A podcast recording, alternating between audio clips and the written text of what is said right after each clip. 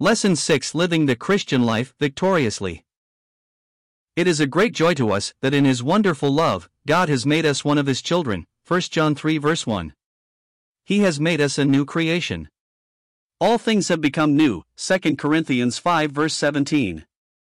Jesus came to save us from our sins. Matthew 1 verse 21. We are not to continue a sinful life. 1 John 3 verse 9. He wants us to have a great new life and has made this possible for us. Believers have strength and help from God they never had before. 2 Thessalonians 3 verse 3. 1. What is our source of power for the new life? Romans 8 verse 11. 2. What must we do that God might work in us unhindered? Romans 6 verse 13. 3. What is the source of spiritual food for growth? 1 Peter 2 verse 2. For, the Bible speaks of eating God's Word as taking it into our inner beings, Jeremiah 15 verse 16. How can we do this? The Bible tells us that we have three enemies working against our new life. These are the devil, 1 Peter 5 verse 8, the evil world system in which we live, 1 John 2 verses 15 to 16, and our fleshly or sinful nature, James 1 verse 14. Our Lord and Savior has won such a great victory at the cross that he has defeated our enemies. He overcame the world, John 16 verse 33.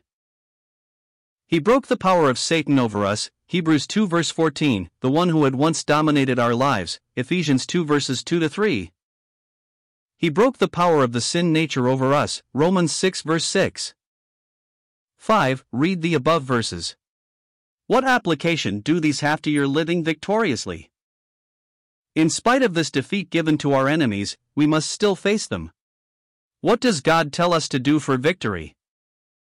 6. 1 John 2 verse 15.